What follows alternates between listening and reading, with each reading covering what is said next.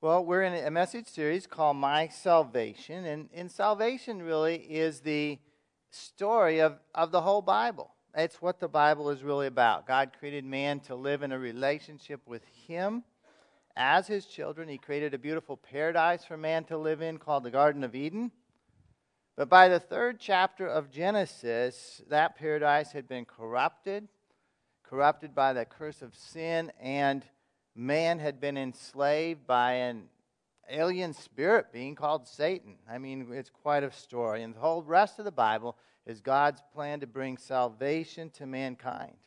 God's plan to rescue man from captivity, restore us to a relationship as his children, and to ultimately recreate paradise for us to live forever. Now, we're not living in paradise right now, in case you wondered.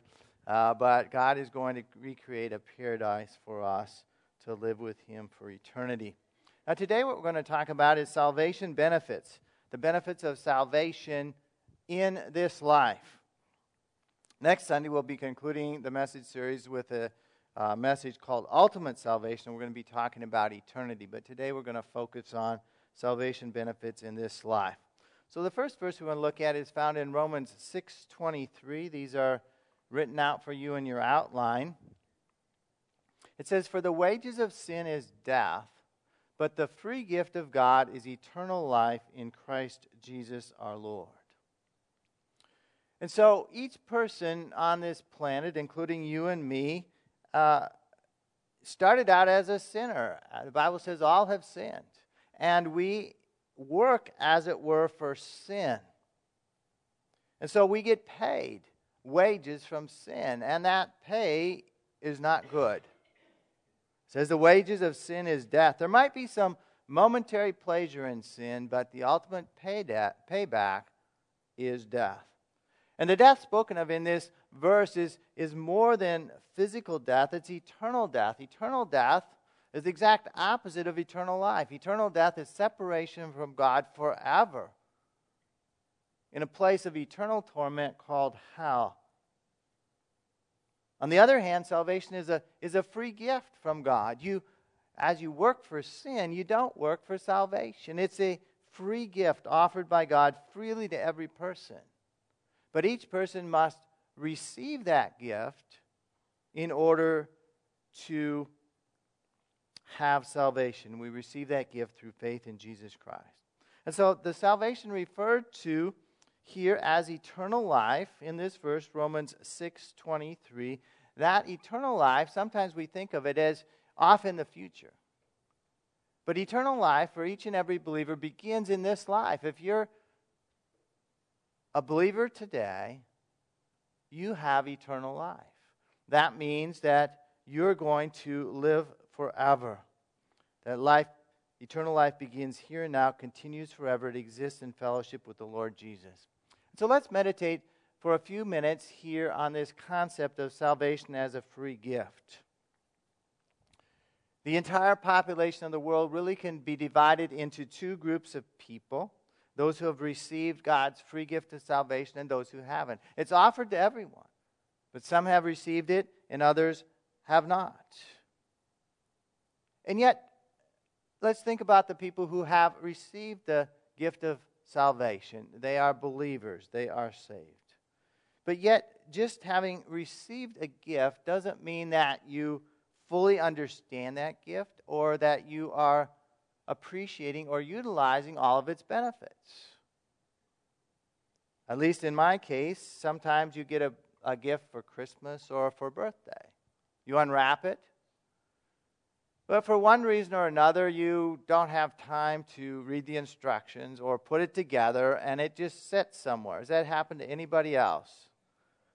You haven't fully received the benefits of the gift you've been given because you haven't taken the time to work it out, to figure it out. And that's true of salvation for all of us to one degree or another.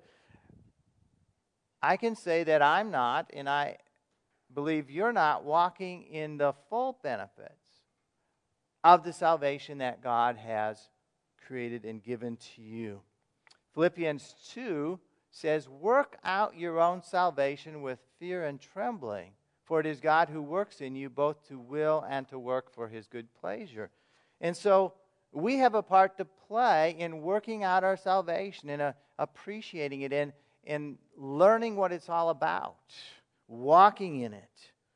And we are not alone in this, for this verse tells us God works in us to will, He gives us the desire to grow in Him, to grow in our salvation, and He gives us, He works in us, gives us the strength to do that. So today we're going to talk about the benefits of salvation that we can enjoy in this life.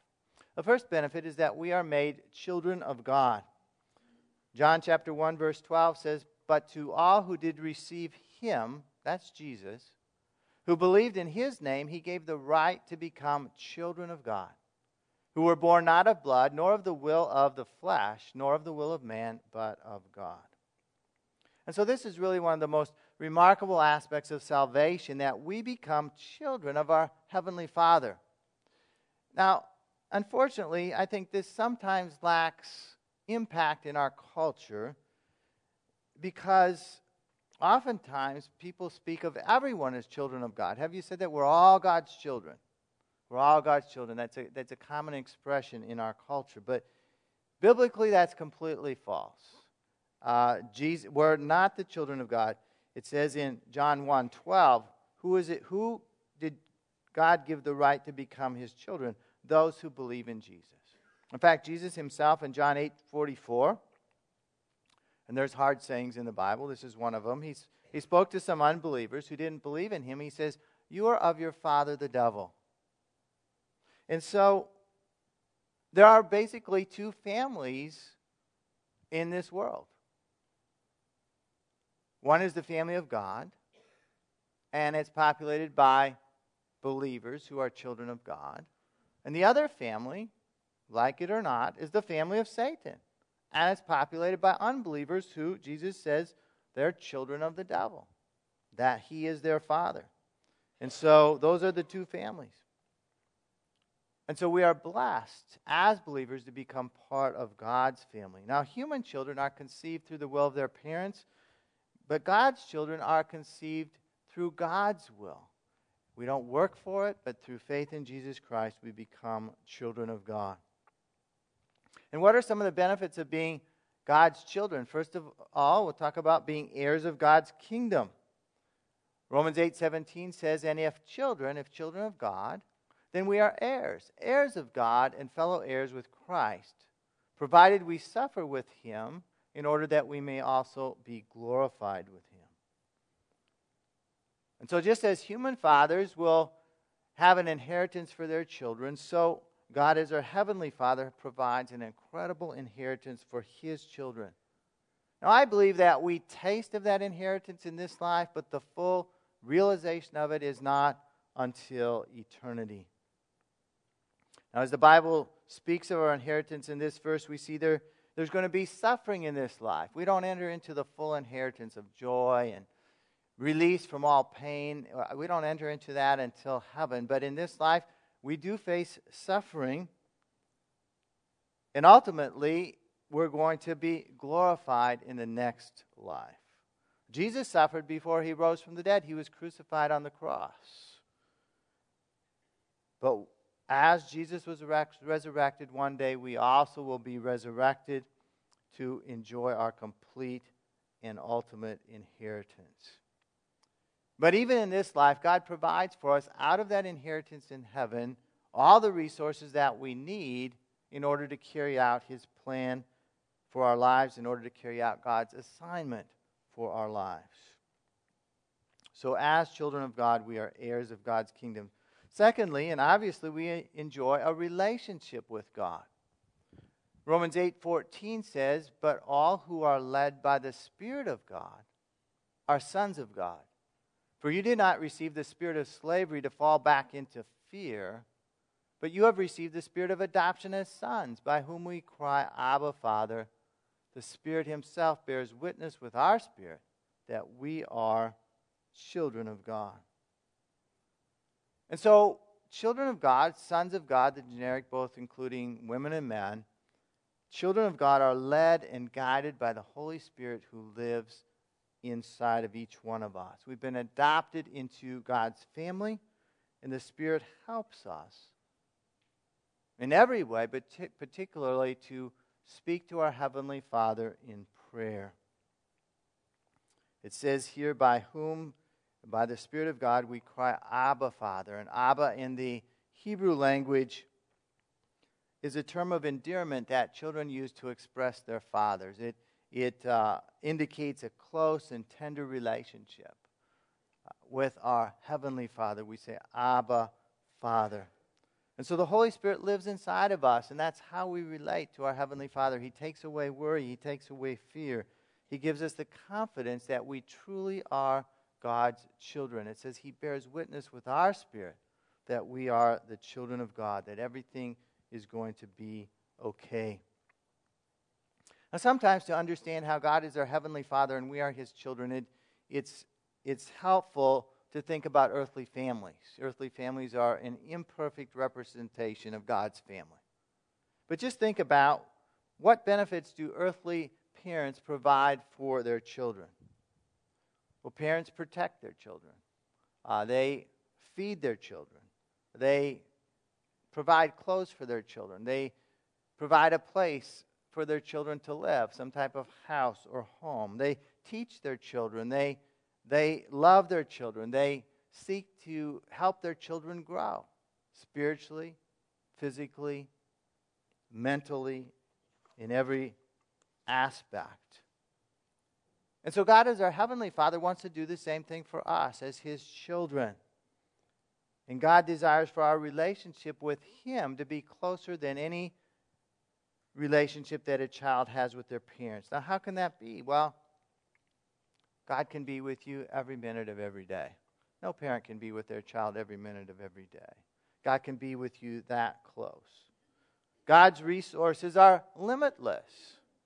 Every parent's resources are limited, both in time, money, and other ways. But God's resources are limitless. The wisdom and understanding of human parents is limited, but God's wisdom and understanding is without equal. God loves you more perfectly than any parent ever could. As much as we seek to love our children, our love is imperfect, but God's love is perfect. God can give you everything that you need as His child in this life and prepare you for the next. And so, my prayer is that each one of us, myself included, can grow in appreciating the benefit of being a child of God a child of the creator of the universe. Our second salvation benefit that we want to talk about this morning is we are declared righteous in Christ. Now, righteous is, you know, it's a Bible word. We don't go around, you don't read it in the newspaper too much. Uh, here's a story about righteousness. Uh, you don't do it. What, what, what does it mean?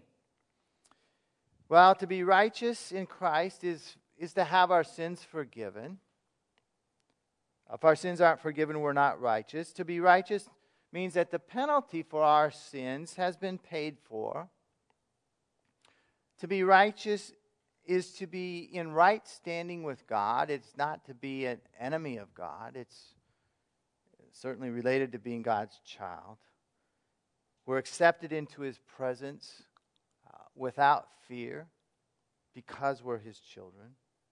To be righteous is to have our guilt removed and our, our conscience cleansed. We don't, as a righteous person with our sins forgiven, we don't need to feel guilty for the sins we've committed in the past. And this righteousness, it's not based on our good works, but as we talked about a few Sundays ago, we are justified through faith. That's how we become declared righteous in Christ. Romans 4 says, Now to the one who works, his wages are not counted as a gift, but as his due. But to the one who does not work, but believes in him who justifies the ungodly, his faith is counted as righteousness. So we've already seen that salvation is not a reward for wages having worked for God. We don't do a bunch of good things and earn salvation. Salvation is through faith Salvation is a free gift. It's offered again to everyone, everyone on this planet. But those who believe in Jesus Christ through faith are able to receive that free gift. It's our faith that is counted as righteousness, simply believing rather than anything that we have done. And this faith that leads to salvation is not, is not simply a one time act of faith. I think sometimes some people get this wrong. And, you know, I, I believed in this day, and that makes me a believer. Well, that's true, but it's not the entire picture. You make a choice to believe in Jesus Christ, and you keep on believing. You see, you made that choice. You enter into a state of believing. It's not simply a one time. There's a one time when you first believe, but you keep on believing. What does a believer do? You believe. It's not like I believed, you know, 10 years ago. And that is, if you're not believing today, you're not a believer. I mean, you believe and you keep on believing. That's what the Bible speaks of perseverance. And we're justified through that faith. Not only are we justified by faith, which is part of being righteous, we're also reconciled to God. 2 Corinthians 5:17 says if anyone is in Christ he's a new creation. Now, there's a benefit. We're a new creation. Everything is new. The old has passed away behold the new has come. All this is from God who through Christ reconciled us to himself and gave us the ministry of reconciliation. And so when somebody becomes a believer, benefit is you become a new creation. The, the old has passed away, the new has come. Jesus calls it being born again. What does he mean? Well, we're born the first time physically. And he's talking about when we're saved, we're born a second time spiritually. And so our old way of life, our old sins, our, our old thought patterns are, have passed away. They no longer have a hold on our life. We no longer live for ourselves. We no longer live to serve sin, but we live as servants of Jesus Christ. Now, these verses speak of us as being reconciled to God. Now, that, that's a term we do use today. When do you have to be reconciled to someone? Well, when you have a problem with somebody, right? Or you have an enemy, or are you uh, broke up with somebody, or something, you need to be reconciled back. You have an argument with somebody, and that's the way the word is used here as well. The Bible calls unbelievers enemies of God, they're in rebellion against God. But God still loves people who don't believe in Him. There's enemies from their standpoint, but they are in rebellion against Him. And so Christ's death and resurrection makes reconciliation possible between God and those whose relationship with Him that have been broke that has been broken. And so salvation restores that broken relationship. And so every believer, every child of God, through salvation, has been reconciled to God. We are no longer in rebellion. We are no longer enemies of Him. Our relationship has been restored. Our relationship has been repaired. The last part of this verse, just add to it, those who have been reconciled to God have a ministry of reconciliation, each one of us. And what does that mean? It means that we are called by God to work with Him to see others reconciled to God, to see others become His children. And so being righteous is the second benefit of salvation. Now, sometimes believers struggle with guilt over past sins, even after they're saved. Now, just because past sins have been forgiven doesn't mean there are no consequences to past sins, right? I mean, simple example you may commit a crime and repent and ask God to forgive you, but you still might have to pay a fine or spend some time in jail. I mean, there still may be consequences to your past sins. But you don't, as a believer, have to live in guilt for those past sins, even though there may be some consequences. You don't have to live in guilt. You don't have to live in bondage to past sin. You don't have to keep repeating that past sin. Jesus has set you free, and He wants to help you to walk in that freedom. He wants to give you the strength to walk in that freedom. And He's going to give you the resources, if you take advantage of them, the benefits of your salvation to walk in freedom. God wants you to think of yourself as righteous in His eyes and live like you really are, to live righteously before Him. And through the Holy Spirit, He's given us the means to cleanse our conscience as we confess our sins to Him, repent of those sins, we turn away from them, He forgives us, and He cleanses us from all unrighteousness. He comes in and cleans us up. We don't have to feel that guilt anymore. And as we walk with Him in a righteous manner in our life, God wants to use us to help others who are struggling with guilt and shame in their lives. Our third salvation benefit is we are sealed with the Spirit. 2 Corinthians 1, verse 21 says, It is God who establishes us with you in Christ and has anointed us, and who has also put his seal on us and given us his Spirit in our hearts as a guarantee. So, in this verse, God's word speaks of three aspects of the Holy Spirit's work in a believer's life. The first is that the Holy Spirit has anointed us. Now, an anointing in the scripture, oftentimes in the Old Testament was, and the New, was oil being poured on someone. That was simply a symbol of the Holy Spirit. An anointing in the scripture is an empowerment by the Spirit of God to carry out God's plan for your life. And so, when a king was put into office, he was anointed. What was that anointing? It was that God's Spirit would come upon him to carry out his responsibility as king to lead the people of God. Prophets were anointed. It was other ways. It was an anointing for ministry. And so the plans that God has for our lives today cannot be carried out with this, without the Spirit's empowering or the Spirit's anointing. And that anointing is available to every believer, again, with just as salvation is not automatic, we have to believe, we have to make a choice. So the benefits of salvation are, are not automatic. We have to seek the anointing and receive it in our lives to take advantage of what is offered from God. As we're sealed with the Spirit, it also speaks of being owned by God. 1 Corinthians 6:19 says, "Do you not know that your body is a temple of the Holy Spirit within you?" whom you have from God. You are not your own, for you were bought with a price. So glorify God in your body. And so, the second aspect of the Spirit's work, mentioned in the first verse we read, is that He puts His seal upon us. I believe that's what it's speaking of here in this other verse that we've read in 1 Corinthians chapter 6.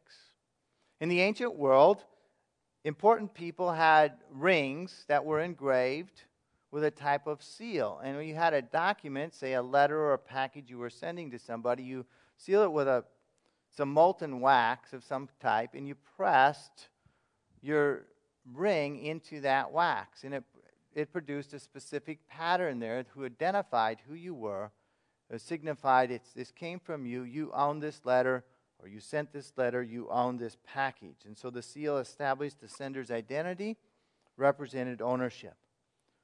And so the Holy Spirit had put God's seal upon our hearts as if He's impressed on our hearts something that identifies us as being His. God owns us. We are His. We, are, we really have been purchased by the blood of Christ. And we now serve Him as our Lord and Master. And so this verse speaks of our body being a temple. The Holy Spirit lives within us, He lives within the temple of our bodies. And so we serve God through the Holy Spirit. Finally, the Holy Spirit guarantees our future inheritance.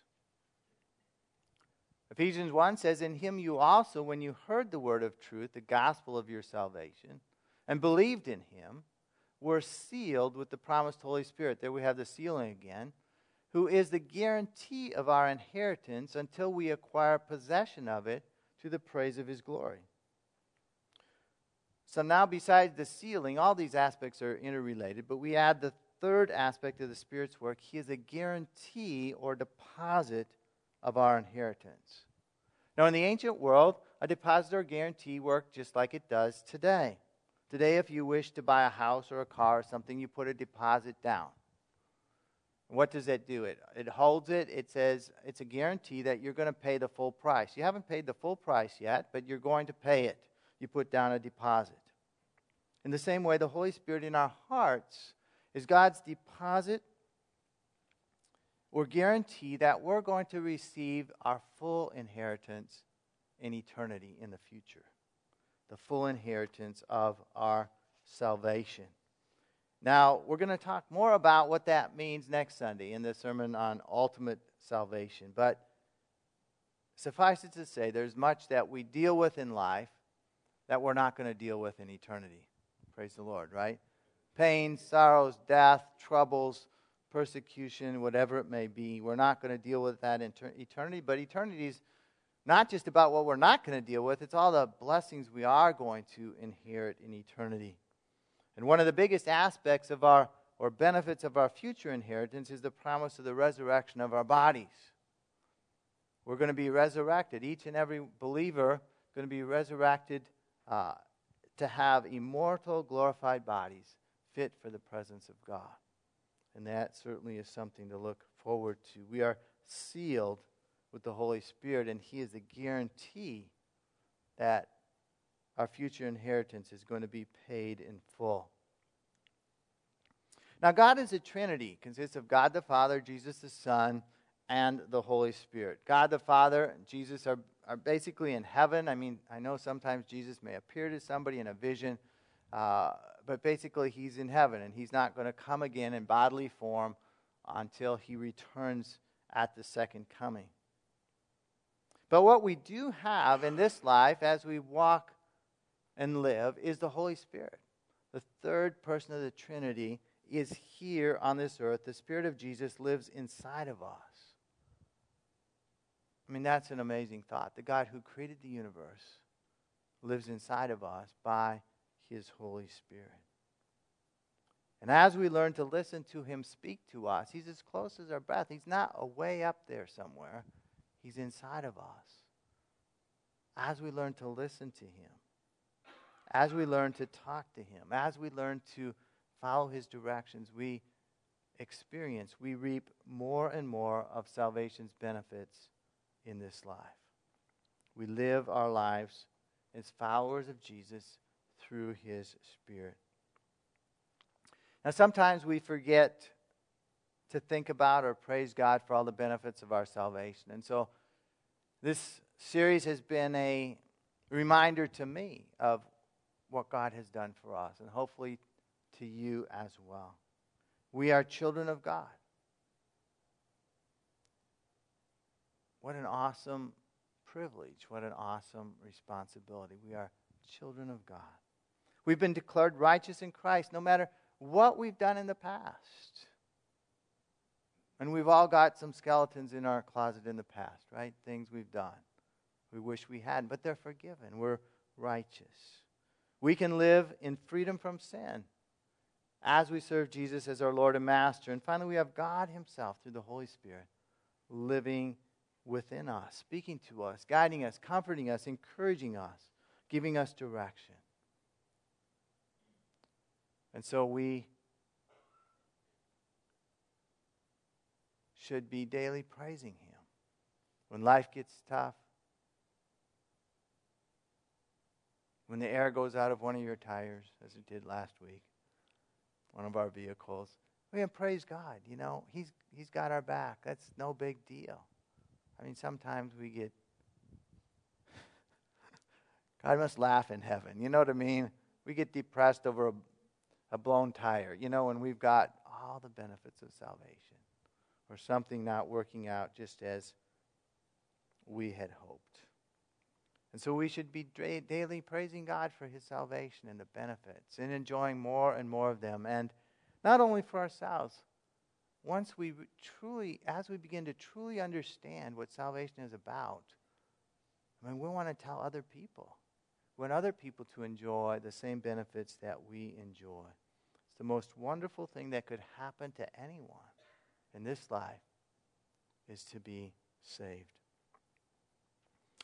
In order to have the benefits of salvation, a person must follow God's way to be saved. Uh, there are not multiple ways to be saved. Now, there are many ways to explain it, but they have the same basic, uh, same basic concepts from Scripture.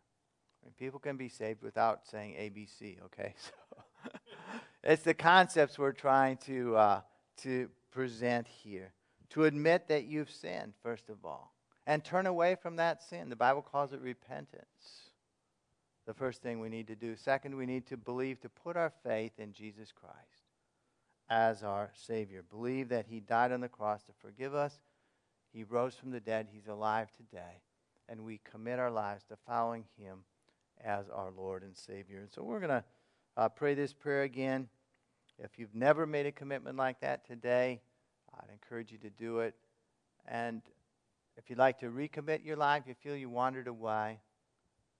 You know, and every Sunday I pray this prayer again because it's a good reminder. It's not like I'm being saved again, but it's just a reminder of my state as a believer.